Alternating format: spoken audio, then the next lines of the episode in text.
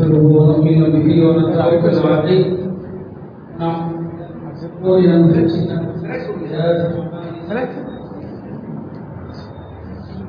من يهد الله فلا مضل له ومن يضلل فلا هادي له أشهد أن لا إله إلا الله وحده لا شريك له وأشهد أن سيدنا ونبينا ومولانا محمدا عبده ورسوله. أرسله ربه رحمة للعالمين وحجة على العالمين. صلى الله تعالى عليه وعلى آله وصحبه وبارك وسلم تسليما كثيرا. أما بعد فأعوذ بالله من الشيطان الرجيم. بسم الله الرحمن الرحيم. حرمت عليكم الميتة والدم ولحم الخنزير وما وهل لغير الله به والمنخنقة والموقوذة والمتردية والنطيحة وما أكل السبع إلا ما ذكيتم وما ذبح على النصب وأن تستقسموا بالأزلام ذلكم فسق. اليوم يئس الذين كفروا من دينكم فلا تخشوهم واخشون. اليوم أكملت لكم دينكم وأتممت عليكم نعمتي ورضيت لكم الإسلام دينا فمن اضطر في مخمصة غير متجانف لإثم فإن الله غفور رحيم صدق الله مولانا العظيم சங்கைக்குரிய உலமா பெருமக்களே பெரியோர்களே சகோதரர்களே ஹலால் இறைச்சி தொடர்பான ஒரு சிறிய ஒரு பயிலரங்கம் இன்றைக்கு இங்கே நடந்து கொண்டிருக்கிறது ஜமாத்துலமாவுடைய மிகச்சீரிய அழகான முயற்சிகளில் ஒன்றாக இன்று நடக்கிறது.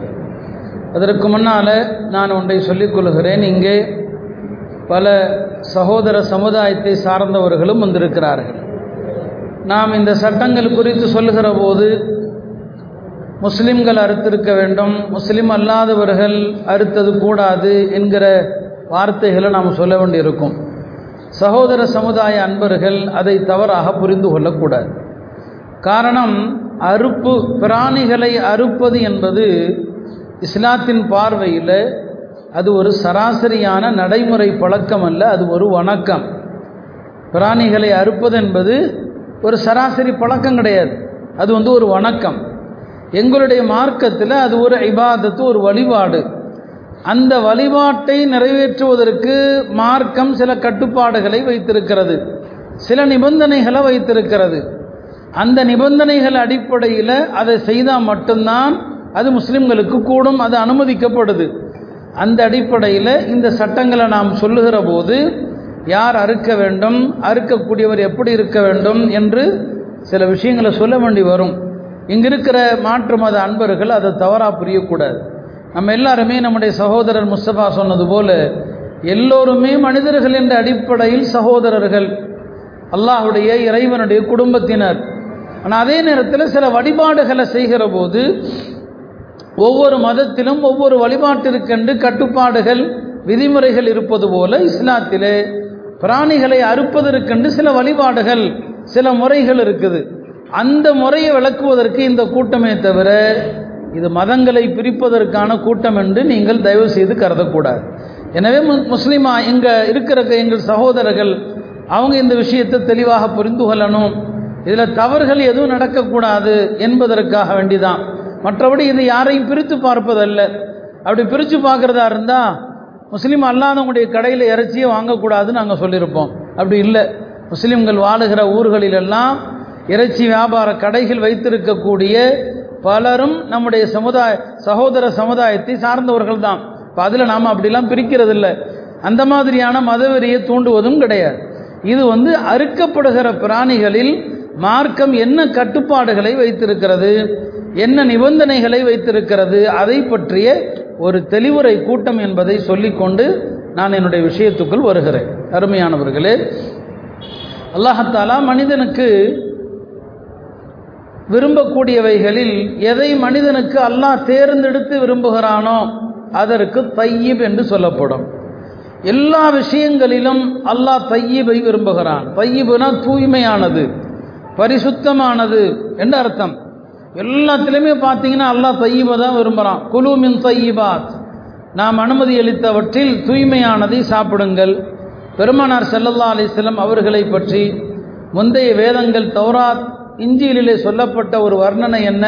யுஹில்லு லஹுமுத் தொய்யிபாத் வயுஹர்ரிமு அலைஹிம் அல் ஹபாயிர் இந்த நபி சல்லல்லா அலிஸ்லம் அவர்கள் மக்களுக்கு தூய்மையானவற்றை ஹலாலாக்குவார்கள். எது அருவறுக்கத்தக்கவையோ அவதை அவற்றை தடை செய்வார்கள். இது நபி ஸல்லல்லாஹு அலைஹி அவர்கள் குறித்து முந்தைய வேதங்களில் சொல்லப்பட்டது. அப்போ இந்த தையீப் என்பது தூய்மையானது என்பது எல்லா விஷயத்திலையும் அல்லாஹத்தாலா இந்த தையீபை வச்சிருக்கிறான். உணவுகளில் தையீப் இருக்குது. தூய்மையான உணவுகளை சாப்பிடுங்கள்.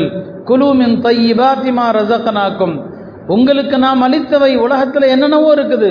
சுத்தமானதை சாப்பிடுங்கன்னு நல்லா சொல்கிறான் மனிதன் சம்பாதிக்கக்கூடிய வருமானங்கள் அதில் என்னென்னவோ இருக்குது உலகத்தில். சில பேர் லஞ்சத்தின் மூலமாக சம்பாதிக்கிறாங்க. வட்டியின் மூலமாக சம்பாதிக்கிறாங்க.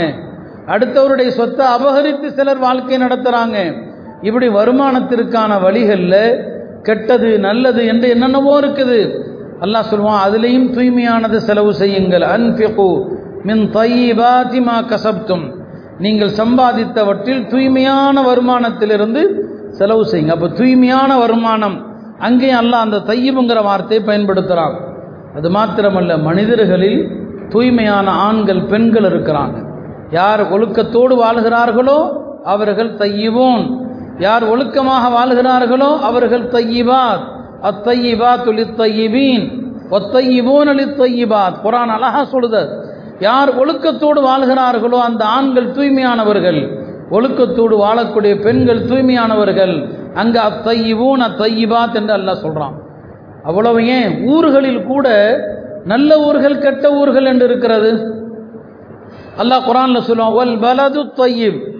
யஹ்ருஜு நபாத்துஹூபி இதுனி ரப்பிஹின்னு சொல்கிறான் ஒல் பலது தொய்யீப் அழகான ஊர். தூய்மையான ஊர் எது?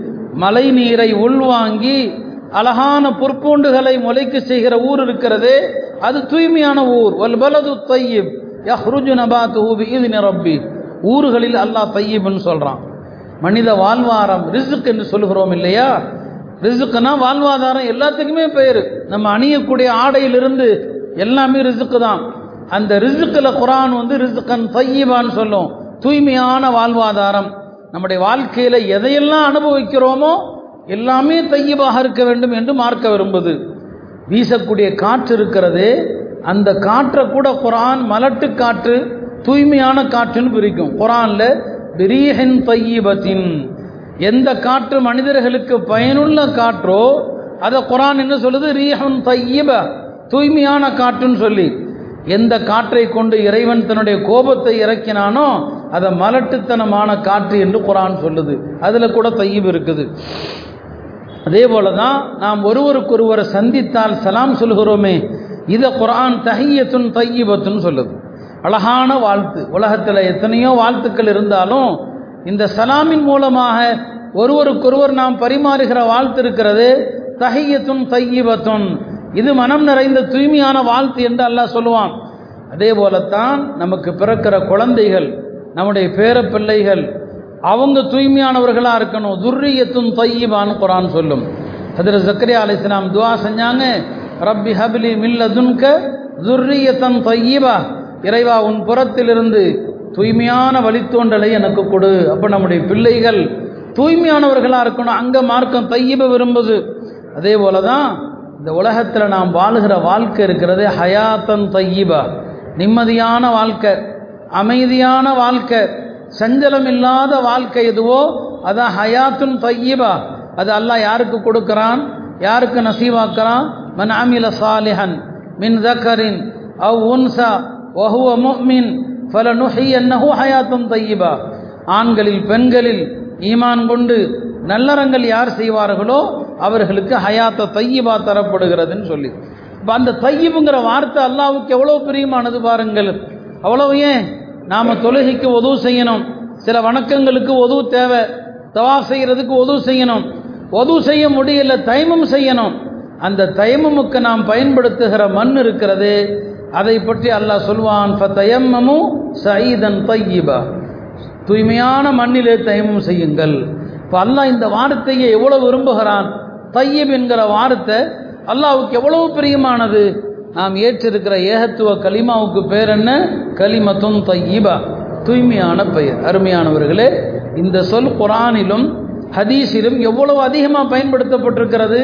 அப்படியானா நம்முடைய வாழ்க்கை முழுவதுமே தூய்மையாக இருக்கணும். வாழ்க்கை தூய்மையாக இருக்கணும்னு சொன்னால் நம் வயிற்றுக்குள் போகிற உணவுகள் தூய்மையாக இருக்கணும். ஏன்னா மனிதன் நிரப்புகிற பாத்திரங்களில் ஆக கெட்டது இந்த வயிறு தான் நபி சொல்லா அலைஹி அவர்கள் சொல்லுவாங்க மா மல இப்னு ஆதம் வியான் ஷர்ரம் மினல் பத்னி. மனிதன் நிரப்புகிற பாத்திரங்களில் வயிறை விட கெட்ட பாத்திரம் எதுவுமே இல்லை. அப்ப இந்த வயிறு அதற்குள் என்ன போகிறது? என்ன போகிறது? அதை பொறுத்து தான் நம்மள்ட்ட இருந்து வெளிப்படக்கூடிய அமல்கள் நம்மிடமிருந்து வெளிப்படக்கூடிய செயல்பாடுகள் இருக்கும். ஹராம் ஹலால் என்பது வருமானத்தில் மட்டும் இல்லை எல்லா விஷயங்களிலும் உடுத்தக்கூடிய உடையில் ஹராம் இருக்குது. ஆண்களுக்கு பட்டு அணியக்கூடாது. ஆண்கள் தங்க அணியக்கூடாது. இல்லையா? ஆண்கள் காவி நிறத்திலான ஆடை அணியக்கூடாது. ஹலால் ஹராம் ஆடையிலும் இருக்கிறது. ஹலால் ஹராம் நம்முடைய முடி எப்படி இருக்கணும்? அதுலேயும் ஹலால் ஹராம் இருக்குது. நபி சொல்லா அலைஹி வஸல்லம் தலைமுடியினுடைய கொஞ்சத்தை வெட்டுவது கொஞ்சத்தை வெட்டாமல் விடுவது அதுக்கு பெருமானார் தடை விதிச்சாங்க. அதுக்கு பேர் கதான்னு சொல்லுவாங்க. இன்றைக்கி நிறைய வாலிபர்கள் அப்படி ஒதுக்கிறத நீங்கள் பார்க்கலாம். நடுவில் முடி சைடில் பூரா மொட்டை மாதிரி ஒதுக்குறாங்க. இது கூடாதுன்னு சொன்னாங்க. கதா. அப்போ அங்கேயும் மார்க்கத்தில் ஹலால் ஹராம் இருக்குது. அங்கேயும் மக்ரூ இருக்குது. எல்லாவற்றிலும் ஹலால் ஹராம் இருக்குது. இதை பேணி நடந்தால் மட்டும்தான் நம்முடைய வாழ்க்கை தூய்மையாக இருக்க முடியும். இல்லையா? நீங்கள் ஹராமில் சம்பாதிக்கிறது ஹராமில் பயன்படுத்தக்கூடியது எல்லாமே நஷ்டத்தை தரும்.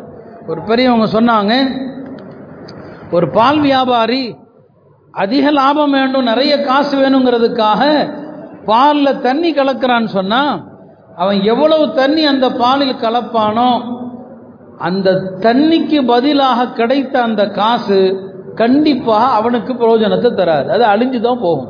வெளி பார்வையில் தெரியலாம்.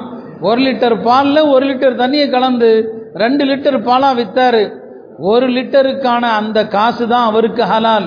இன்னொரு ஒரு லிட்டருக்கான காசு ஹராம். அது அவன்கிட்ட தங்காது. அது எப்படியாவது அழியத்தான் செய்யும். அருமையானவர்களை வணக்கங்களை விட இந்த தூய்மையான வாழ்க்கை கொடுக்கல் வாங்கலில் தூய்மை உணவுகளில் தூய்மை அதான் முக்கியம். அதைத்தான் வந்து ரொம்ப கவனிக்கப்படுது மார்க்கத்தில். நபி சொல்லா அலிஸ்லாம் அவங்க சொன்னாங்க ஹைரு குமல் வரா. உங்களுடைய மார்க்கத்தில் சிறந்தது பேணுதல் தான். அதில் உமர் ரதியல்லான் அவர்கள் சொல்லுவாங்க லா தந்துரு இலா சலாத்தி ரஜுலி ஒலா இலா சியாமிஹி. ஒரு மனிதனுடைய தொழுகையை பார்க்காதீங்க. ஒரு மனிதனுடைய நோன்பை பார்க்காதீங்க. ஒரு மனிதன் நல்லவனா கெட்டவனான்னு சொன்னால் மூணு விஷயத்தை பாருங்க. அவருடைய சிதுக் உண்மை பேசுகிறாரான்னு பாருங்க. அவருடைய அமானிதம் நேர்மையாக இருக்கிறாரான்னு பாருங்க. ஒயிலா வர ஐஹி அவருடைய பேணுதலை பாருங்கள் இந்த மூணு தான். ஒரு மனிதன் தூய்மையா வாழ்றாங்கிறதுக்கு அடையாளம்.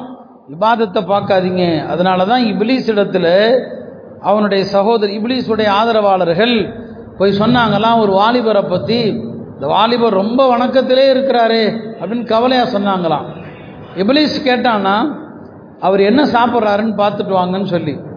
வந்து பார்த்துட்டு போய் சொன்னாங்களாம் அவன் சாப்பிட்ற சாப்பாடு ஹராமான சாப்பாடு அப்படின்னாங்களாம். உடனே இபிலிஸ் சொன்னானா அப்படின்னா கவலைப்படாதீங்க. அவன் எவ்வளோ நேரம் வணங்கினாலும் அவனுக்கு எடுக்காதீங்க. அவனை பற்றி நீங்கள் கவலைப்பட தேவையில்லை. அவனை வழிகெடுக்க அவனே போதும். அவன் என்னதான் இவாதம் செஞ்சாலும் சரி எவ்வளோ நேரம் வழிபாட்டில் இருந்தாலும் சரி அவனுக்கு கிடைக்க போவதெல்லாம் அந்த வணக்கத்தில் ஈடுபட்ட களைப்பும் சோர்வும். ஒரு நன்மை கூட அவனுக்கு கிடைக்காது. சாப்பிட்ற சாப்பாடு ஹராமாக இருக்கிறதுனால அவன் எவ்வளவு நேரம் வணங்கினாலும் வேஸ்ட்டு அவனை விட்டுருங்க கவலைப்படாதீங்கன்னு சொன்னானான் அப்போ நம்முடைய உண்ணக்கூடிய உணவு தூய்மையாக இல்லை அப்படின்னு சொன்னால் அது ஷைத்தானை கூட மகிழ்வுடைய வைக்குது. ஷைத்தான் சொல்கிறான் பரவாயில்ல. இன்னைக்கு நாம் என்ன நினைக்கிறோம்? என்ன தவறு ஹராம செஞ்சாலும் வணக்கத்தை கொண்டு சரி பண்ணிடலாம்னு நினைக்கிறோம். இல்லை. இந்த உணவுகள் வருமானங்கள் இது தூய்மையாக இருந்தால் தான் அல்லாட்ட அமல்கள் ஏற்கப்படும். நல்ல உணவுகள் நல்ல வருமானங்கள் இருந்தால் நமக்கு பிறக்கிற குழந்தைகளும் நல்ல குழந்தைகளாக பிறப்பாங்க. நம்முடைய வரலாற்றில் மிகப்பெரிய இமாமாக கருதப்படுகின்ற இமாம் புகாரி ரஹமத்துல்லா அலை குரானுக்கு அடுத்த அந்தஸ்திலே சஹீஹுல் புகாரி என்று நாம் எல்லாம் தலைக்கு மேல் வைத்து போற்றுகிறோமே அவ்வளோ பெரிய ஒரு மகான் ஒரு மகத்தான அறிஞர் இந்த சமுதாயத்துக்கு எப்படி கிடைச்சாங்க? அவங்களுடைய தந்தை இறக்கிற தருணத்தில் சொன்னாங்களாம் நான் என் குடும்பத்தாருக்கு ஒரே ஒரு வெள்ளிக்காசு கூட சந்தேகமான காசை நான் விட்டுட்டு போகலை. ஒரு பைசா கூட சந்தேகமான காசு. ஹராம் அல்ல சந்தேகமான ஒரு பைசா கூட என் வீட்டில் என் குடும்பத்தாருக்கு நான் விட்டு செல்லவில்லை. தூய்மையான காசை வச்சுட்டு தான் நான் இறந்து போறேன்னு சொன்னாங்க. அவருக்கு பிறந்தவர் தான் இமாம் புகாரி. எத்தனை காலங்கள் ஆகியும் கூட இன்றைக்கு அவர்களை கொண்டு நாம் பயனடைகிறோமா இல்லையா? ஏன் அந்த தந்தையினுடைய தூய்மையான வாழ்க்கை? வரலாற்றிலே ஒரு பெரிய சம்பவம் சொல்லுவாங்க முபாரக் என்று ஒரு வேலைக்காரர் இருந்தார். ஒரு தோட்டத்தில் வேலை செய்கிறவர் ஒரு நாள் முபாரக்குடைய எஜமான் தன்னுடைய நண்பர்களோடு தோட்டத்துக்கு வர்றாரு. வந்து சொல்றாரு நம்முடைய தோட்டத்தில் உள்ள திராட்சைகளில் நல்ல இனிப்பான திராட்சை கொலையை பறித்து கொண்டு வான்னு சொல்லி. அவர் கொண்டு போய் கொண்டு வந்தார் பார்த்தா புளிக்குது. இப்போ வேற கொண்டு வாங்குறாரு. அதுவும் புளிக்குது. எஜமானுக்கு கோவம் வந்துடுது எது புளிக்குது எது இனிக்குதுன்னு உனக்கு தெரியாதா? நீ என்ன இப்படி கொண்டு வந்திருக்கிறேன்னு சத்தம் போடுறாரு. பார்த்து கொண்டு வர மாட்டியான்னு சொல்லி. அப்போ முபாரக் சொல்கிறாரு நீங்கள் எனக்கு உத்தரவிட்டது திராட்சையை கொண்டு வான்னு சொல்லி தான் நான் சாப்பிட்டு பார்த்து புளிக்குதா இனிக்குதான்னு பார்த்து கொண்டு வர எனக்கு நீங்கள் அனுமதி கொடுக்கல. நான் எப்படி சாப்பிட முடியும்? நீங்கள் அனுமதி கொடுக்காம. எஜமானுக்கு ஒரே ஆச்சரியம். நீ சாப்பிட்டது இல்லையான்னு சொல்லி. உங்கள்கிட்ட வேலை செய்கிறேன்னா இத்தனை வருஷமாக உங்கள் தோட்டத்தில் உள்ள எந்த திராட்சையும் எந்த பழத்தையும் நான் சாப்பிட்டதே கிடையாது. எந்த பழத்தையும் நான் சாப்பிட்டதில்லை. எவ்வளோ பெரிய தூய்மை பாருங்கள் எஜமான் பார்க்குறாரு இந்த காலத்தில் இவ்வளவு தூய்மையான ஒரு வாலிபரா? அவருடைய மகளுக்கு திருமணம் செய்யக்கூடிய நேரம் வருது. ஒரே மகள் தான் தன்னுடைய வேலைக்காரர் முபாரக்கை கூப்பிட்டு கேட்குறாரு என் மகளுக்கு மாப்பிள்ளை பார்க்கணும். நான் எந்த மாதிரி மாப்பிள்ளை பார்க்கறதுன்னு சொல்லி. முபாரக் சொன்னார் யூதர்கள் காசு பார்த்து பெண்ணை கொடுப்பாங்க. எங்கே காசு இருக்குதோ அங்கே கட்டி கொடுப்பாங்க. கிறித்தவர்கள் அழகு பார்த்து கொடுப்பாங்க திருமணத்தில். அரபுகள் குடும்பத்தை பார்ப்பாங்க. முஸ்லீம்கள் இறையச்சத்தை பார்ப்பாங்க. உங்கள் மகளுக்கு இறையச்சம் உள்ள மாப்பிள்ளை தேடுங்கன்னு சொன்னாங்க. எஜமான் சொன்னார் அந்த தக்குவாவான மாப்பிள்ளை நீதான்ப்பா உன்னை விட யாருமே கிடையாது. உனக்கே என் மகனை கல்யாணம் செஞ்சு வைக்கிறேன். மகளை கல்யாணம் பண்ணி வைக்கிறேன் நிக்கா செஞ்சு வச்சாரு. அந்த முபாரக்குக்கு பிறந்தவர் தான் அப்துல்லாஹிமல் முபாரக். வரலாற்றில் பெரிய மகான் என்று அறியப்படுகின்ற எல்லா துறையிலும் அறியப்படுகின்ற ஆன்மீகத்திலும் அவர் பெயர் வரும். ஹதீஸ் துறையிலும் அவர் பெயர் வரும். ஃபிக்ஹ் துறையிலும் அவர் பேர் வரும். அப்துல்லாஹி முபாரக் அவருக்கு பிறந்தவர் தான். அந்த அப்துல்லாஹி முபாரக் ரஹமத்துல்லா அலை என்ன சொன்னாங்க தெரியுமா? ஒரு ஹராமான காசு என்னை நோக்கி வருதுன்னு சொன்னான் அது சந்தேகத்திற்குரியதாக இருக்கலாம் வட்டியில் வந்ததாக இருக்கலாம் லஞ்சத்தில் வந்ததாக இருக்கலாம் மோசடியில் வந்ததாக இருக்கலாம் இத்தனையும் சொல்கிறாரு ஒரு ஹராமான காசு என்னிடத்தில் வறுமையானால் அந்த ஹராமான ஒரு பைசாவை ஒரு திருகத்தை நான் தவிர்ப்பது ஒரு லட்சம் ரூபா தர்மம் கொடுக்கறத விட மேலானது. நீங்கள் ஒரு லட்சம் ரூபா தர்மம் கொடுக்கறது பெருசல்ல. ஹராமான ஒரு ரூபாய் உங்கள் பாக்கெட்டில் வராமல் பாதுகாத்துங்க அதான் பெருசுன்னாங்க. வறுமையானவர்களை எதற்காக இந்த அளவுக்கு சொன்னாங்க? நம்முடைய வருமானங்கள் நாம் சாப்பிடக்கூடிய உணவுகள் அது எந்த அளவுக்கு தூய்மையாக இருக்கிறதோ அதை பொறுத்து தான் நம்முடைய எல்லா விஷயங்களும் அமையும். நம்முடைய பிள்ளைகள் நல்லவர்களாக இருக்கிறது. இன்னைக்கு பிள்ளைகள் நிறைய மோசமான பழக்க வழக்கங்களுக்கு ஆளாகிறாங்க. நிறைய கெட்ட பழக்க வழக்கங்கள் ஆளாகிறாங்கன்னு கவலைப்படுறோம். அதுக்கு பல காரணங்களில் ஒன்று நம்முடைய ஹராமான உணவுகள். நாம் சாப்பிடக்கூடிய பல உணவுகள் சந்தேகத்திற்குரிய உணவுகள். இன்னைக்கு மாமிச உணவே சந்தேகத்திற்குரியதாக போச்சு. ஒரு பெரியவங்க சொன்னாங்களாம் எல்லாம் பாதுகாக்கணும் நம்ம அதை சொல்கிறதுக்கே யோசிக்கிறோம். ஒரு தவறான தொடர்பில் பிறந்த ஒரு குழந்தையை விட தவறான தொடர்பில் பிறந்த குழந்தையும் பெரும்பாலும் கெட்டவர்களாகத்தான் இருப்பாங்க. ஆனால் அந்த தொடர்பில் கூட நல்ல குழந்தைகள் பிறந்தரலாம். ஹராமான சாப்பாடை சாப்பிட்டு அதன் மூலமாக பிறக்கிற குழந்தைகள் தொண்ணூறு சதவீதம் கெட்டவங்களாக தான் இருப்பாங்க. அப்போ இன்றைக்கு ஏன் பிள்ளைகள் சரியில்லை சரியில்லைன்னு புலம்புறோம்? எதனால் பல விஷயங்கள் நடக்குது? நல்ல குடும்பம் நல்ல தீன்தாரியான குடும்பம் தான். அங்கேயும் தவறு நடக்குது. என்ன காரணம்? சாப்பிடக்கூடிய உணவு சந்தேகத்திற்குரியவை. சாப்பிடக்கூடிய உணவு தடுக்கப்பட்ட ஹராமானவைகள். இல்லைன்னா அந்த பெற்றோர்கள் நல்லவங்க தான். பிள்ளைங்களை வளர்க்குறதுல எல்லாம் எந்த குறையும் வைக்கல. அல்லாவுடைய கிருவு ஏகத்துவத்தை சொல்லி கொடுத்தாங்க. பெருமனார் செல்லல்லா அலிஸ்லாம் அவங்கள பற்றி சொல்லி கொடுத்தாங்க. எல்லாம் இருந்தும் ஏன் தவறு நடக்குது? இந்த உணவுகள் தான் காரணம் என்று அவங்க சொன்னாங்க. அருமையானவர்களே அதனால தான் நம்முடைய முன்னோர்கள் ஹராமான உணவு உள்ளே போயிட்டா அதை பற்றி ரொம்ப கவலைப்படுவாங்க. நமக்கெல்லாம் தெரிஞ்ச சம்பவம் தான். ஒரு முதாக்கரா தானே இது. அதில் தபுபக்கரது தான் அவங்களுடைய அடிமை. எதையோ கொண்டு வந்து கொடுத்தாங்க. அபுபக்கர்லானு என்னைக்கும் கேட்டு சாப்பிடுவாங்க. அன்னைக்கு சாப்பிட்டு விட்டாங்க. சாப்பிட்ட பிறகு தான் அந்த அடிமை கேட்குறாரு என்ன அபுபக்கர் ரதியல்லான் அவர்களே கேட்காம சாப்பிட்டீங்களேன்னு சொல்லி. இது நான் எப்படி வாங்கிட்டு வந்தேன்? நீங்கள் கேட்கலையேன்னு சொல்லி. எப்படிப்பா வாங்கிட்டு வந்தேன் அறியாமை காலத்தில் நான் ஒருவருக்கு மந்திரித்தேன். மந்திரிச்சதுக்காக எனக்கு காசு கொடுத்தாங்க. அந்த காசில் இந்த பாலை வாங்கிட்டு வந்தேன். நீங்கள் குடித்தது அந்த பால் தான் சொன்னதுமே அபுபக்கர் கையை விட்டு வாந்தி எடுத்தாங்க. கடைசியாக ஒரு வார்த்தை சொன்னாங்க என்னுடைய உயிர் போனா தான் நான் குடித்த பாலுடைய கடைசி சொட்டு வரை வெளியேறும் என்று இருந்திருந்தால் உயிரே போனாலும் பரவாயில்லை. அந்த பாலை பூரா நான் வெளியே எடுத்திருப்பேன்னு சொன்னாங்க. கையை உள்ள விட்டு வெளியே எடுத்தாங்க. சொன்னாங்க என்னுடைய உயிர் போனாதான் நான் குடித்த இந்த பாலுடைய கடைசி சொட்டு வெளியே வரும் என்று இருந்திருந்தா நான் உயிரை கூட கொடுத்துருப்பேன்னு சொன்னாங்க. என்ன காரணம்? அந்த ஒரு சொட்டு ஹராமான பால் உள்ள இருந்தாலும் அதை பெரிய ஆபத்து. அதனால தான் அவங்கள சித்தியப்புன்னு சொல்கிறோம் சித்தியப்புடைய மருத்துவாவில் யாரெல்லாம் உலகத்தில் இருக்கிறாங்களோ அவங்களுக்கெல்லாம் தலைவர் அவங்களுக்கெல்லாம் இமாம் யார்? அதில் செய்து நான் உபக்கிறது எல்லாம் அவங்க தானே. அப்போ எதனால் இதுக்கு தான் கவலைப்பட்டாங்க? உள்ளே போகிற அந்த உணவு தான் பெரிய ஆபத்தானது. பெருமானார் சல்லல்லா அலிஸ்லாம் அவர்கள் சொன்னாங்க ஐயோமா லஹ்மீன் நபத்தமின் சுஹத்தின் ஃபன்னாரு அவுலாபிஹி உடம்புல எந்த சதையெல்லாம் ஹராமான உணவை கொண்டு வளர்ந்திருக்குமோ அந்த உடம்பு நரகத்திற்குத்தான் செல்ல தகுதியானது. அப்போ உலகத்திலையும் பாதிப்பு. ஹராமான உணவை சாப்பிட்டா ஆகிரத்திலையும் பாதிப்பு. அந்த உடம்பு போக வேண்டிய இடம் நரகம் என்று சொன்னாங்க. அதனால தான் உலமா பெருமக்கள் இந்த விஷயத்தில் கவலைப்பட்டு அக்கறை கொண்டு சமீப காலமாக மாமிச உணவுகள் குறித்த சில சந்தேகங்கள் வருகிறது. நீங்கள் எல்லாம் தவறு செய்கிறீங்கன்னு சொல்லி உங்கள் மேலே குற்றம் சுமத்தி இங்கே உட்கார வைக்கிறேன்னு நினச்சிடாதீங்க பரவலாக குறிப்பாக நகர்ப்புறங்களில் நம்ம ஊரில் அப்படி இல்லை.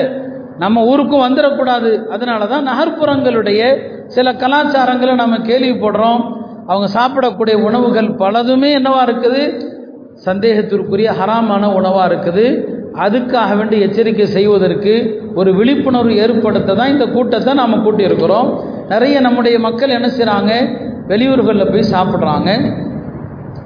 நான்வெஜ் கடைகளுக்கு போகிறாங்க அதாவது பிரியாணி கடைக்கு போகிறாங்க நிறைய பிரியாணி கடைகள் முஸ்லீம் அல்லாதவர்களாலும் நடத்தப்படுது. முஸ்லீம் அல்லாதவர்கள் நடத்துகின்ற அந்த பிரியாணி நம்ம சாப்பிட முடியாது. ஏன்னா இறைச்சி விஷயம். இறைச்சி விஷயத்தில் மட்டுமே மார்க்க ரொம்ப கட்டுப்பாடுகளை விதிக்குது. அதில் ஷாஹுலிலா ரஹமத்துல்லா அலை என்று இந்தியாவில் ஒரு பெரிய அறிஞர் இருந்தாங்க. அவங்க வந்து இந்த இறைச்சி விஷயத்தில் மார்க்கம் வந்து சிலதை ஹலால் ஆக்கியிருக்குது சிலதை ஹராம் ஆக்கியிருக்குது. எதை ஹலால் ஆக்கியிருக்கிறதோ அதையும் எப்படினாலும் சாப்பிடலாம். செத்துப்போனாலும் சாப்பிடலாம். அறுக்காட்டாலும் சாப்பிடலாம்னு சொல்லலை. அதுக்கு பல கட்டுப்பாடுகள். அறுப்பது இப்படித்தான் அறுக்க வேண்டும் என்று சில கட்டுப்பாடுகள். இதையெல்லாம் ஏன் மார்க்கம் வச்சிருக்குது? அப்படின்னு சொல்லி அவங்க ஒரு பெரிய தத்துவமே அதை. ரொம்ப அழகாக சொல்லியிருக்கிறான். என்ன காரணம்னு சொல்லி. மௌலி முஸ்தபா அவர்களும் சில விஷயங்களை சொன்னாங்க.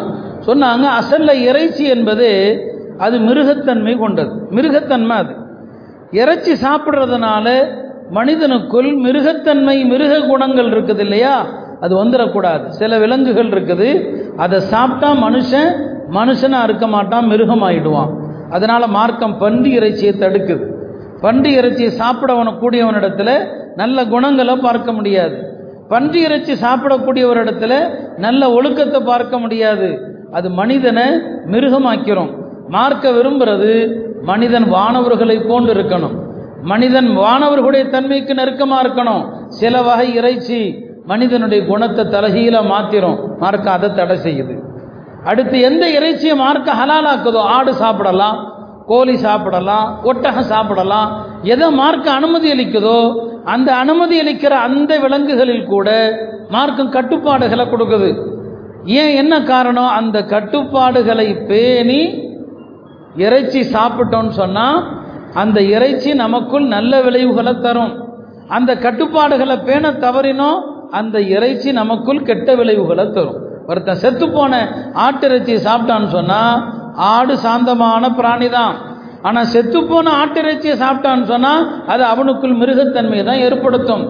அதனால் குரானில் அல்லாஹாலா இறைச்சி விஷயத்தில் இவ்வளவு தெளிவான வசனத்தில் சொல்கிறான் பொர்ரிமத் அலைக்குமுல் மைதா உங்கள் மீது செத்தவை ஹராமாக்கப்பட்டிருக்கிறது. ஒத்தமு ரத்தம் ஹராமாக்கப்பட்டிருக்கிறது. வலஹமுல் ஹின்சீர் பன்றி இறைச்சி உங்களுக்கு ஹராமாக்கப்பட்டிருக்கிறது. ஒமா உஹில்லி அல்லாஹ் அல்லாதவர்களுக்காக அறுத்தவை உங்களுக்கு ஹராமாக்கப்பட்டிருக்கிறது. வல் முன் ஹனிகத்து கழுத்து நெறிந்து செத்து போனது. வல் மௌகூதத்து அடித்து கொல்லப்பட்டது. வல் முத்தரத்தியத்து மேலிருந்து கீழே விழுந்து செத்தது. ஒன்னத்தியஹத்து கொம்புள்ள பிராணிகள் ஒன்று மற்றொன்றை முட்டியதில் செத்தது. ஒம அக்கல சபு காட்டு விலங்கு பிடித்து கவ்வி அதனால ஒரு விலங்கு செத்து போச்சு. இவைகளெல்லாம் உங்களுக்கு ஹராம். இதையெல்லாம் நீங்கள் சாப்பிடக்கூடாது என்று அல்லாஹத்தலா ஒவ்வொன்றையும் பேர் சொல்லி சொல்லி சொல்லி சொல்லி விளக்கிறான். அப்போ அந்த அடிப்படையில் மார்க்கம் சொல்லுது இல்லாமாத கைத்தும் அல்லாவும் அல்லாவுடைய ரசூலும் என்ன சொன்னாங்களோ அந்த முறைப்படி நீங்கள் அறுத்திருந்தாலே தவிர மார்க்க முறைப்படி அறுப்பதற்கு பெயர் ததுக்கியா மார்க்க முறைப்படி அறுப்பதற்கு பெயர். சில அறிஞர்கள் சொன்னாங்க ததுக்கியான்னு சொன்னால் தத்தீபுன்னு அர்த்தமா? இல்லாம கைக்குமுக்கு அர்த்தம். நீங்க எப்போ அல்லாஹ் சொன்னபடி அறுத்தீங்களோ அந்த இறைச்சி தூய்மையாயிடுச்சு. அந்த இறைச்சி பரிசுத்தமாயிடுச்சு. அந்த இறைச்சியை பரிசுத்தமாக்கின பிறகு நீங்கள் சாப்பிட்டாலே தவிர அப்ப இறைச்சியை வந்து பரிசுத்தமான நிலையில சாப்பிட்டா நம்மிடமிருந்து வெளியாகக்கூடிய அமல்கள் எல்லாமே தூய்மையா இருக்கும். அதுல சின்ன கோளாறு ஏற்பட்டுடுச்சு. உம்மத்துடைய அத்தனை செயல்களும் போயிடும். செய்யக்கூடிய அமல்கள் போயிடும். வெளிப்படக்கூடிய செயல்கள் நல்லதாக இருக்காது. அதற்காகத்தான் இவ்வளவு கட்டுப்பாடுகளை வகுத்திருப்பதாக ஷாஹுலீலா ரஹமத்துல்லா அலை மிக அருமையாக நமக்கு விளக்குறாங்க. அந்த அடிப்படையில் அருமையானவர்களே அறுக்கும்போது நாம் செய்யக்கூடிய சில என்னென்ன நிபந்தனைகள் மார்க்கம் சொல்லுது என்று நான் சொல்லுவேன். அறுக்கும்போது நடக்கக்கூடிய தவறுகள் இரண்டு விதமாக இருக்கலாம். சில தவறுகளால் அந்த இறைச்சி நமக்கு அறவே ஹலால் ஆகாது. அறவே நமக்கு ஹலாலா ஹராமாவே போயிடும். அந்த மாதிரி தவறுகளும் நடக்கலாம். சில தவறுகள் இருக்குது. அந்த தவறுகளால் இறைச்சி ஹராமாகாது சாப்பிடலாம். ஆனால் மக்ரு வெறுக்கத்தக்கது. மக்ரூ தானே நினச்சிடக்கூடாது. இது மக்ரூ தானே பரவாயில்லன்னு நினச்சிடக்கூடாது. உதாரணமாக இப்போ கால்நடைகளை அறுக்கும்போது மார்க்கம் என்ன விரும்புது? இதா தபஹத்தும் அஹ்சினு திபஹா. கால்நடைகளை அறுக்கும்போது அழகான முறையில் அருங்கன்னு மார்க்கம் சொல்லுது. அழகான முறையில் அறுப்பது அதை அமைதியாக படுக்க வைத்து கபிலாவை முன்னோக்கி படுக்க வைத்து பிஸ்மில்லா சொல்லி அதனுடைய அந்த நான்கு நரம்புகள் உணவு குழாய் மூச்சு குழாய் ரெண்டு இரத்த குழாய் இவைகளை எல்லாம் நிதானமான முறையிலே அறுத்து அதனுடைய மூச்சு துடிப்பு நின்ற பிறகு அதற்கு பிறகு அதனுடைய தோலை உரித்து அதுக்கு பிறகு அந்த கறியை வெட்டுறது. இதெல்லாம் அழகான முறையில் அறுத்தா இது சுத்தமானது தூய்மையானது. சில நேரங்களில் என்ன பண்ணுறாங்க பிராணிகளை அறுக்கும்போது அது இங்கும் அங்கும் என்னங்க துடிக்குது. அதனால் அறுப்பவருக்கு சிரமமாகுது. அதுக்கான என்ன பண்ணுறாங்க ஒரு ஆட்டையோ மாட்டையோ அறுக்கிறதுக்கு முன்னால் அதனுடைய மண்டையில் ஓங்கி அடிக்கிறது.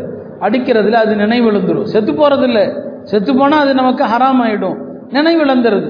நினைவிழந்துட்டா அதுக்கப்புறம் அதை படுக்க வச்சு அறுக்கிறது லேசாக போயிடுது இவருக்கு. அதுக்காக வேண்டி அதனுடைய நெத்தியில் ஓங்கி அடித்து நினைவிழந்த பிறகு அறுக்கிறாங்க. இப்படி செய்தால் அது சாகல்ல இறக்கலைன்னு சொன்னான் ஒரு அறுத்த அந்த ஆட்டையோ மாட்டையோ சாப்பிடலாம். ஆனால் இப்படி அறுப்பதற்கு முன்னால அதை நினைவிழக்க செய்வது இருக்கிறது இதை உலமாக்கல் மக்ரு. மக்ருனா சாதாரண மக்ரு அல்ல. மக்ரூஹத்தை ஹரீம்னு கூட சொல்லுவோம் ஹராமுக்கு நெருக்கமான மக்ரு. அப்போ அறுப்பில் நடக்கிற தவறுகள் இரண்டு விதமான தவறுகளும் இருக்குது. சில தவறுகள் அந்த இறைச்சியை மொத்தமாகவே ஹராமாக்கிடலாம் சில தவறுகள் மக்ரூஹாக்கலாம். இந்த விழிப்புணர்வுடைய நோக்கம் இந்த ரெண்டுலுமே நீங்கள் கவனமாக இருக்கணும். நீங்கள் முஸ்லீம்களுக்கு இறைச்சியை கொடுக்குறீங்க. உங்கள் மேலே ஒரு பெரிய பொறுப்பு இருக்குது. உங்கள் மேலே ஒரு பெரிய அமானிதம் இருக்குது. வெறும் லாபத்தை மட்டுமே நோக்கமாக கொண்டு எதையும் செய்யக்கூடாது. லாபம் மட்டும் அல்ல ஒரு முஸ்லீமுடைய செயல் என்பது உலகத்தோடு மட்டும் கிடையாது. ஆகிரத்தோடையும் தொடர்பு இருக்குது. நாளை மறுமையில் நீங்கள் அல்லாட்ட பதில் சொல்லணும். ஏன்னா நிறைய கோழி இறைச்சி அதில் நிறைய தவறுகள் நடக்கிறது. உலமாக்களும் பொதுமக்களும் சுட்டி காட்டுறாங்க. அந்த தவறுகள் என்ன அதனால் என்ன ஏற்படுதுங்கிறத நான் அடுத்து சொல்கிறேன் அந்த வகையில் அருமையானவர்களே மார்க்கம் அனுமதிக்கப்பட்ட ஆடு மாடு ஒட்டகங்கள் கோழி இதனுடைய இறைச்சி ஹலால் ஆகணும்னு சொன்னால் அதுக்கு அது முறைப்படி அறுக்கப்பட்டிருக்க வேண்டும். முறைப்படி அறுப்பதுனா என்ன? முதலாவது விஷயம் அறுப்பவர் களிமா சொன்னவராக இருக்க வேண்டும். அவர் நான் ஏற்கனவே சொன்னேன் இங்கே மா மற்ற அன்பர்களும் இருக்கிறாங்க. அவங்க தவறாக எண்ணக்கூடாது. இது வணக்கம் எங்களிடத்தில். இது இபாதத். இந்த வணக்கத்தை வந்து இப்படி தான் செய்யணும்னு சொல்லுது. அதனால தான் நான் இதை வெளிப்படையாக சொல்கிறேன் அறுப்பவர் முஸ்லீமாக இருக்கணும். இரண்டாவது அறுப்பவர் பிஸ்மில்லா சொல்லி அறுக்க வேண்டும். மூன்றாவது அதனுடைய நரம்புகள் முழுமையாக அறுக்கப்பட வேண்டும்.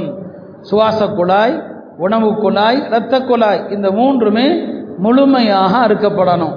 இந்த காரியங்கள் பரிபூரணமாக பெறப்படணும். அப்படி பெறப்பட்டால் அது தூய்மையானது. அறியாமை காலத்தில் இஸ்லாம் வருவதற்கு முந்தைய அந்த காலகட்டத்தில் பிராணிகளை வந்து பாதி அறுத்தும் அறுக்காமலும் விட்டுருவாங்க.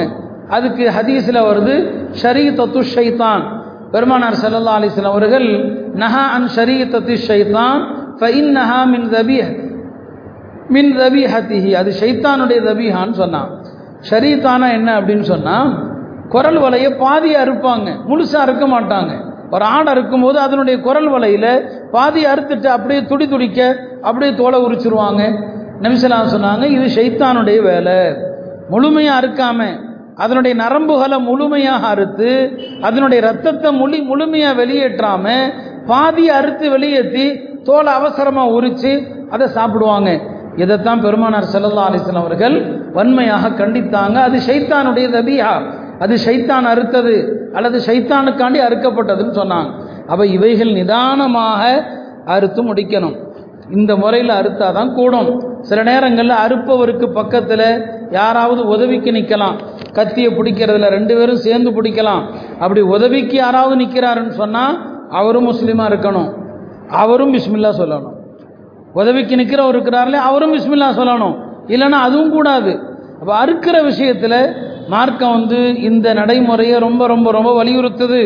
அப்போ அறுப்பவர் பிஸ்மில்லா சொல்லி அறுக்க வேண்டும் என்பது முஸ்லீமாக இருக்க வேண்டும் என்பது. ஏன்னா இதை வச்சு தான் இந்த இறக்குமதி செய்யப்படுகின்ற அந்த இறைச்சியெல்லாம் நம்ம இதை வச்சு தான் விளங்க வேண்டி இருக்குது அருமையானவர்களை இந்த நிபந்தனைப்படி சொல்லி அறுக்கப்பட்டது அதுதான் மார்க்கத்தில் கூடும். இந்த நிபந்தனைக்கு மாற்றமாக இருந்தால் அதை மார்க்கம் வந்து கூடாதுன்னு சொல்லுது.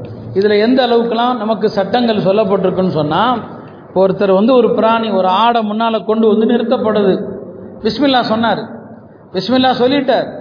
ஏதோ ஒரு காரணத்தினால எந்த ஆட்டை அறுப்பதற்கு பிஸ்மில்லா சொன்னாங்களோ அந்த ஆட்டை ஏதோ ஒரு காரணத்தினால அறுக்கல. அந்த ஆட்டை அப்படி தள்ளிட்டாங்க. இன்னொரு ஆட்டை கொண்டு வந்துட்டாங்க.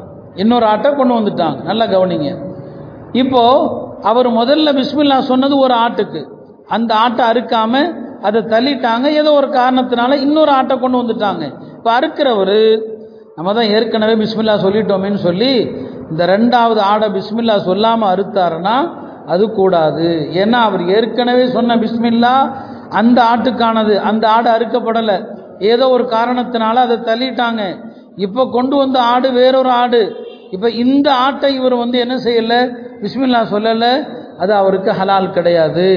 அப்போ பிஸ்மில்லா சொல்லுகிற விஷயத்தில் எவ்வளவு கவனம் தேவை? ஏன்னா நிறைய ஊர்களில் மக்கள் கேட்குறாங்க நிறைய பேர் அறுக்கும்போது பிஸ்மில்லா சொல்லாமல் இருக்கிறாங்க நம்மளே கண்கூடா பார்க்குறோம் குறிப்பாக நிறைய கோழிகள் அறுக்கிறவங்கள பார்க்குறோம் ஃபோன் பேசிக்கிட்டே அறுக்கிறாங்க.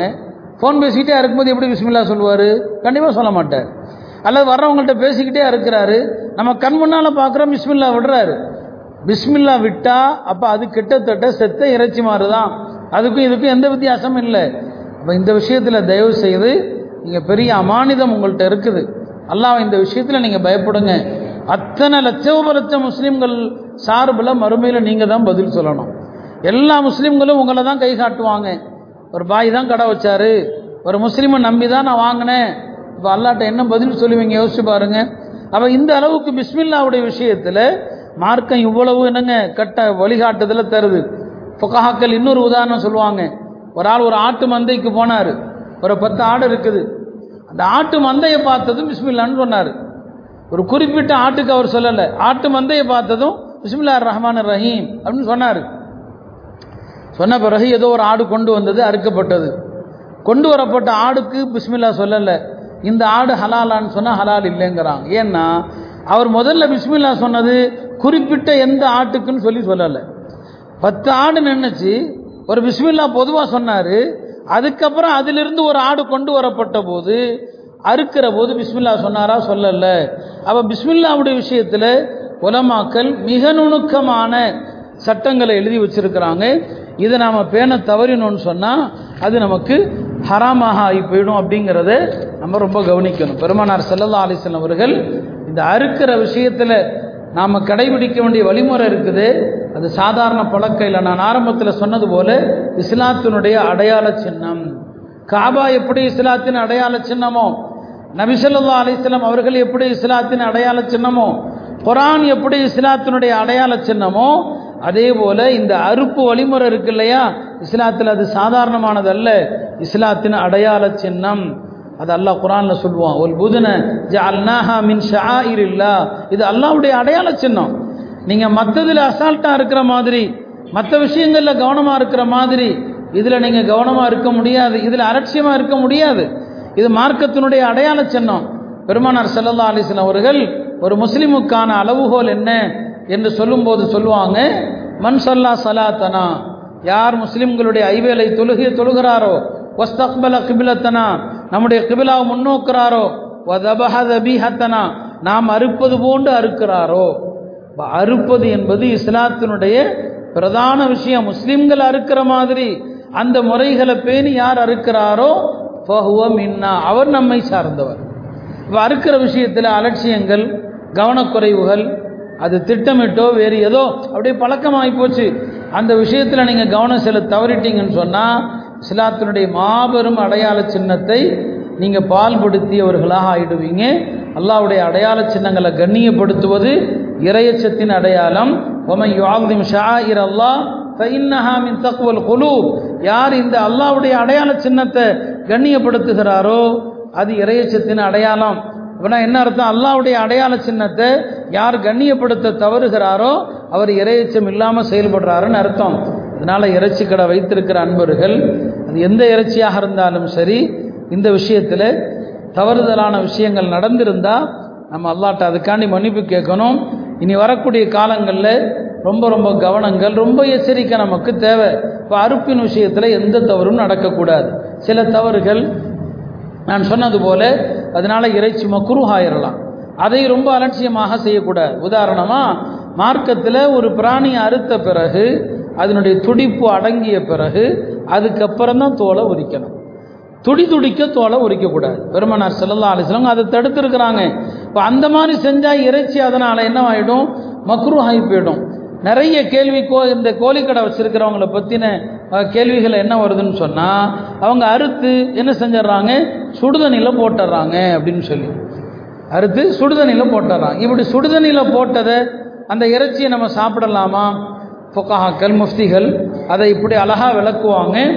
அந்த கொதிக்கிற சுடு ரொம்ப ரொம்ப கொதிக்கிற சுடுதண்ணியாக இருந்து அந்த சுடுதண்ணியில் அந்த கோழியை இவ்வளோ நேரம் போட்டுட்டாங்க அந்த உள்ளே இருக்கிற நஜிசுகள். ஏன்னா அந்த நஜிசுகளை சுத்தம் பண்ணாமல் அப்படியே சுடுதண்ணில் போடுறாங்க.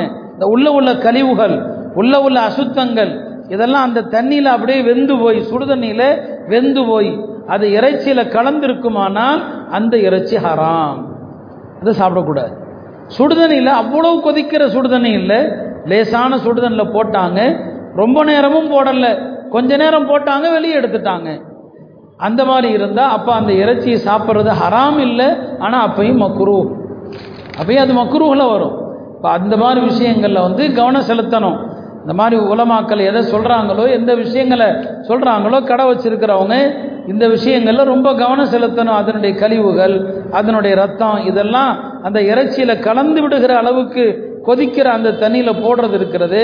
அதனால் அந்த இறைச்சியை சாப்பிடுவதே ஹராமாகிவிடும் என்பதாக உலமாக்கள் நமக்கு எச்சரிக்கை செய்கிறாங்க எனவே இந்த விஷயத்தில் குறிப்பாக கோழிக்கடை வச்சிருக்கிறவங்க கவனம் செலுத்த வேண்டிய விஷயம். ரொம்ப முக்கியமான விஷயம் என்ன? நம்ம ஊருக்குள்ளே அறுக்கக்கூடிய விஷயங்களில் பெரும்பாலும் தவறு நடக்கிறதில்லை என்று தான் நான் நம்புகிறேன் அலமதுல்லா எல்லாருமே அல்லாவுடைய கிருபையில் நம்முடைய சகோதர சமுதாயத்தை சார்ந்தவர்களும் முஸ்லீம்கள் எதை சாப்பிடணும் அப்படிங்கிறதுல அவங்களும் அலமதுல்லா ரொம்ப தெளிவாக தான் இருக்கிறாங்க. எந்த தவறும் இல்லாமல் தான் அவங்க நமக்கு இறைச்சியை கொடுக்குறாங்க. எனவே உள்ளூரில் பெருசாக தவறு நடக்காது. இனி சட்டங்கள் தெரிந்த பிறகு அறவே செய்ய மாட்டாங்க அப்படிங்கிற ஒரு நம்பிக்கை நமக்கு இருக்குது. பெரிய கவலைக்குரிய விஷயம். நிறைய நம்முடைய சகோதரர்கள் ஹோட்டல் கடைகள் வச்சுருக்கிறாங்க உணவகங்கள் வச்சுருக்கிறாங்க. அதில் பெரிய அளவில் சிக்கன் தான் இன்றைக்கி மக்களுடைய இளைய தலைமுறையினுடைய விருப்பமான உணவாக போச்சு. இன்றைக்குள்ள குழந்தைகள் எல்லாமே அதைத்தான் சாப்பிடுது.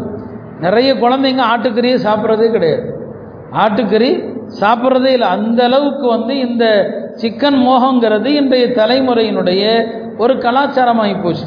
ஏன்னா விதவிதமான பல வகையான பல சுவை கொண்ட உணவு அதில் தயாரிக்க முடியுது இல்லையா? அதனால் சிக்கனில் ஒரு பெரிய மோகம் ஏற்பட்டு போச்சு. இந்த சிக்கனை பொறுத்த வரைக்கும் நம்ம அறுத்து நம்ம கடைகளில் வாங்கி சாப்பிட்றத பற்றி பிரச்சனை இல்லை.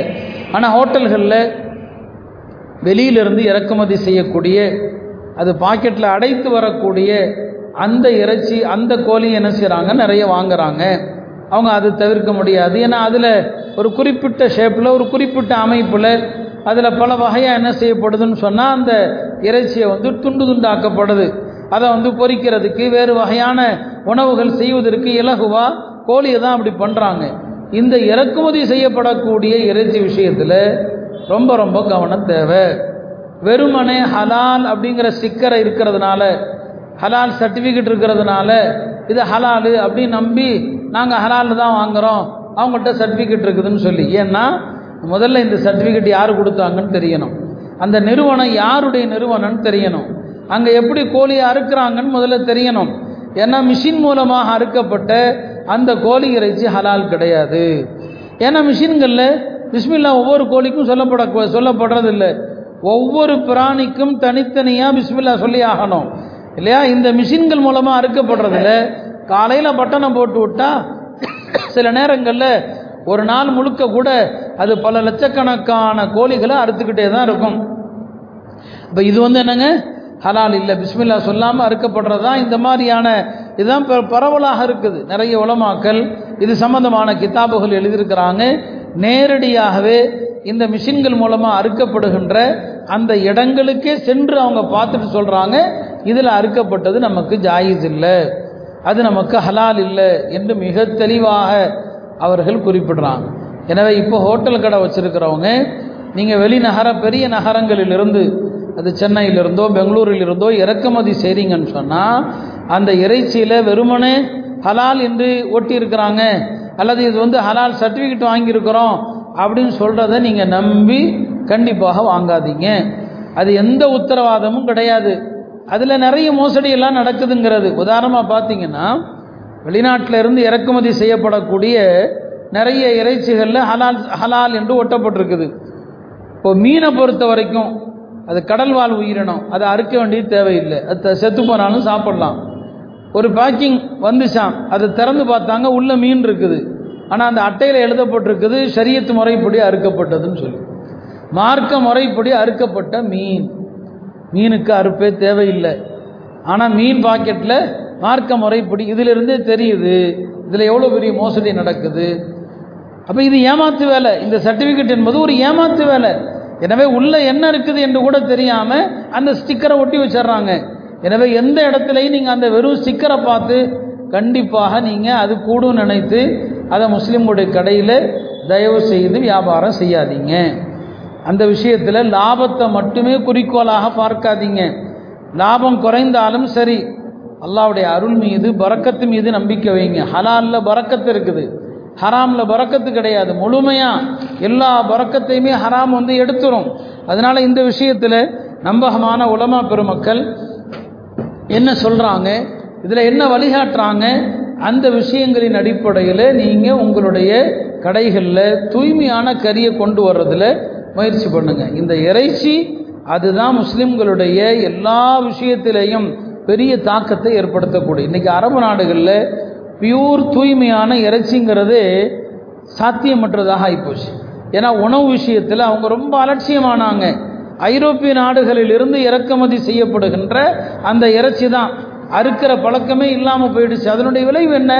அங்கே நடக்கக்கூடிய அனாச்சாரங்கள் அங்கே ஏற்பட்டிருக்கக்கூடிய மார்க்க ரீதியான சமூக ரீதியான வீழ்ச்சிகள் எல்லாத்துக்கும் அடிப்படை காரணம் என்னன்னு பார்த்தீங்கன்னா இதில் ஏற்பட்ட மாற்றம் தான் அல்லாவுடைய கிருபையில் நம்முடைய இந்தியாவில் அப்படியான சூழ்நிலை இல்லை. இங்கே உலமா பெருமக்கள் நல்ல மக்கள் இருக்கிறாங்க. அழகாக வழிகாட்டி கொண்டிருக்கிறாங்க. எனவே நாம் இதுவரைக்கும் எதை பேணி வந்தோமோ அதில் நாம் பேணுதலை கடைபிடிக்கணும். கொஞ்சம் அதில் அசந்தோம் கவனம் இழந்தோம் அவங்க ஹலால்னு சொல்கிறாங்க இவங்க ஹலால்னு சொல்கிறாங்க அப்படின்னா ஒரு பெரிய தலைமுறையை அழித்த குற்றத்திற்கு ஆளாயிடும் ஒரு பெரிய தலைமுறையை அழித்த குற்றத்திற்கு ஆளாயிடும் இந்த தவறை தயவு செஞ்சு செய்ய வேண்டாம். அதே மாதிரி அருமையானவர்களே சில விஷயங்களை சொல்ல வேண்டி இருக்குது யாரும் வருத்தப்படக்கூடாது. சிலர் சொல்கிறாங்க சிலர் நம்ம காதுக்கு வந்ததை சொல்கிறோம் போதை மருந்து சாப்பிட்டு விட்டு மாட்டிறைச்சி மாடு போன்றவற்றை அறுப்பதாக ஒரு குற்றச்சாட்டு. உள்ளது என்ன அப்படிங்கிறது எனக்கு தெரியாது. இப்போ போதையில் அறுத்த அந்த அறுப்பு செல்லுமா? ஒரு முஸ்லீமே கூட மது அருந்தி விட்டு போதையில் வந்து அறுத்தா அது செல்லுமா? அப்படின்னா உலமாக்கல் அதுலேயும் நமக்கு விளக்கம் கொடுக்குறான் தெளிவு கொடுக்குறான் என்ன விஷயம்? இப்போ போதையில் அறுத்தா செல்லுமா என்பதை பற்றி உலமாக்கள் சொல்லும்போது ஒருத்தன் போதையில் முழுமையாக உணர்வு இழந்துட்டான். உணர்வே இல்லை. அந்த அளவுக்கு போதையில் இருந்து அறுத்தால் அந்த அறுப்பு செல்லாது. அது ஹலால் இல்லை. அந்த இறைச்சியை சாப்பிடக்கூடாதுங்கிறாங்க. போதையிலே உணர்வு இருக்குது. அப்படி சில பேருக்கு இருக்கும். உணர்வு இருந்து பிஸ்மில்லா சொல்லி அறுத்தால் அப்போ சாப்பிடலான்னு சொல்லி. எப்படி இருந்தாலும் போதையில் அறுப்பறதுனால கராகத் ஏற்படும் மக்ரூ ஏற்படும். இப்போ அறுக்கக்கூடியவர்கள் இதிலெல்லாம் ஏனோ தானோ என்று அறுக்கிறது இருக்குது அது தவிர்க்கப்படணும். அதே மாதிரி சில நேரங்களில் ஒரு முஸ்லீம் தான் அறுக்கிறாரு கத்தியை வச்சு முதல்ல லேசா பிஸ்மில்லான்னு கை வச்சிடுறாரு. அந்த முழுமையாக எத்தனை நரம்புகள் அறுக்கப்படணுமோ அந்த நரம்புகள் அறுக்கப்பட்டாதான் அது முழுசாக மார்க்க முறைப்படி அறுக்கப்பட்டதுன்னு அர்த்தம். அந்த நரம்புகள் பாதி அறுக்கப்பட்டு பாதி அறுக்கப்படலை. பக்கத்தில் நின்று இன்னொரு சகோதரர்கிட்ட கொடுத்துட்டாரு.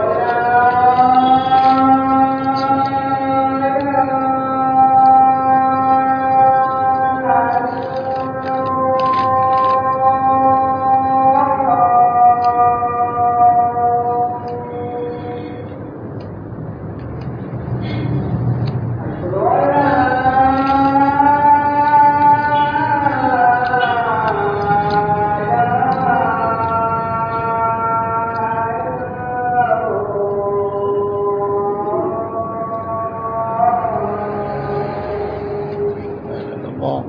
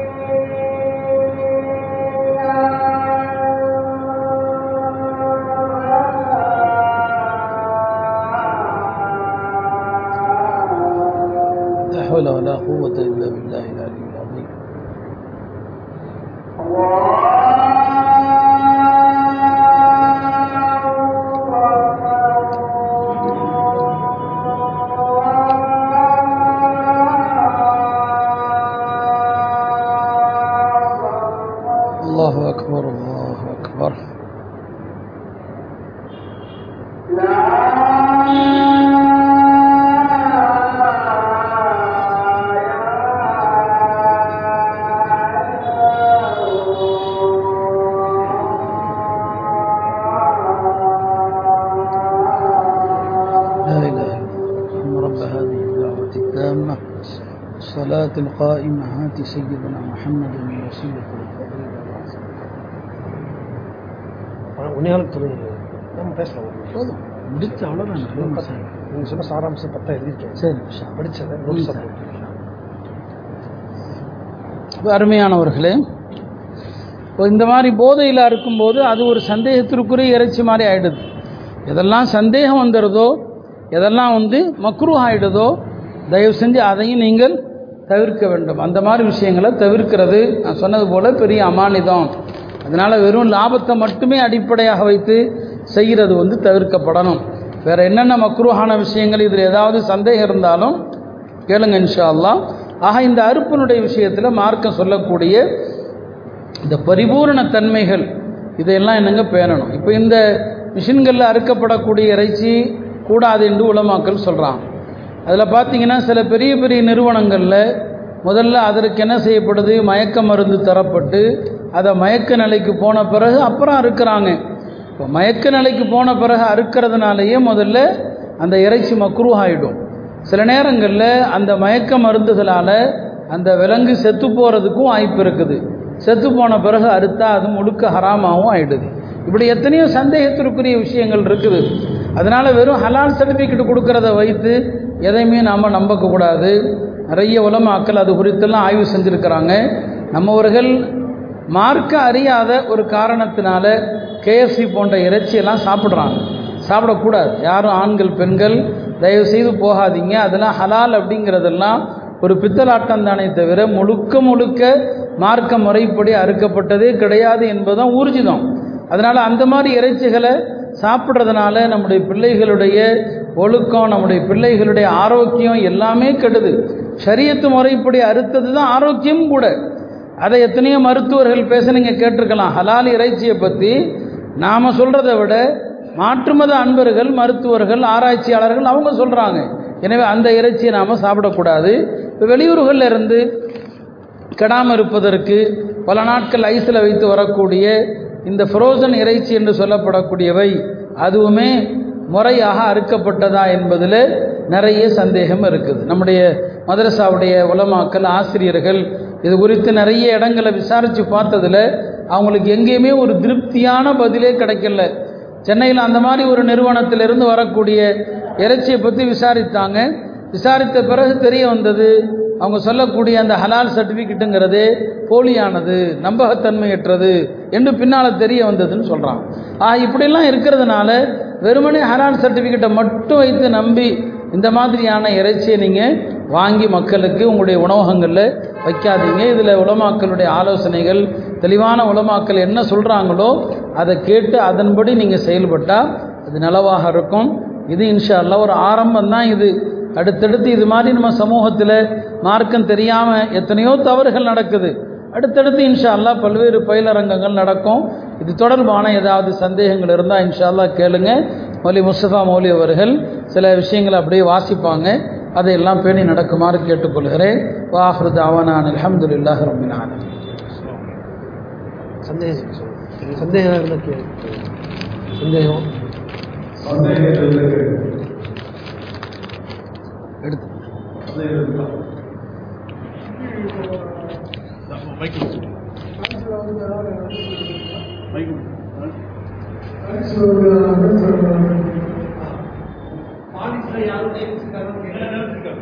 ஓபிஎஸ்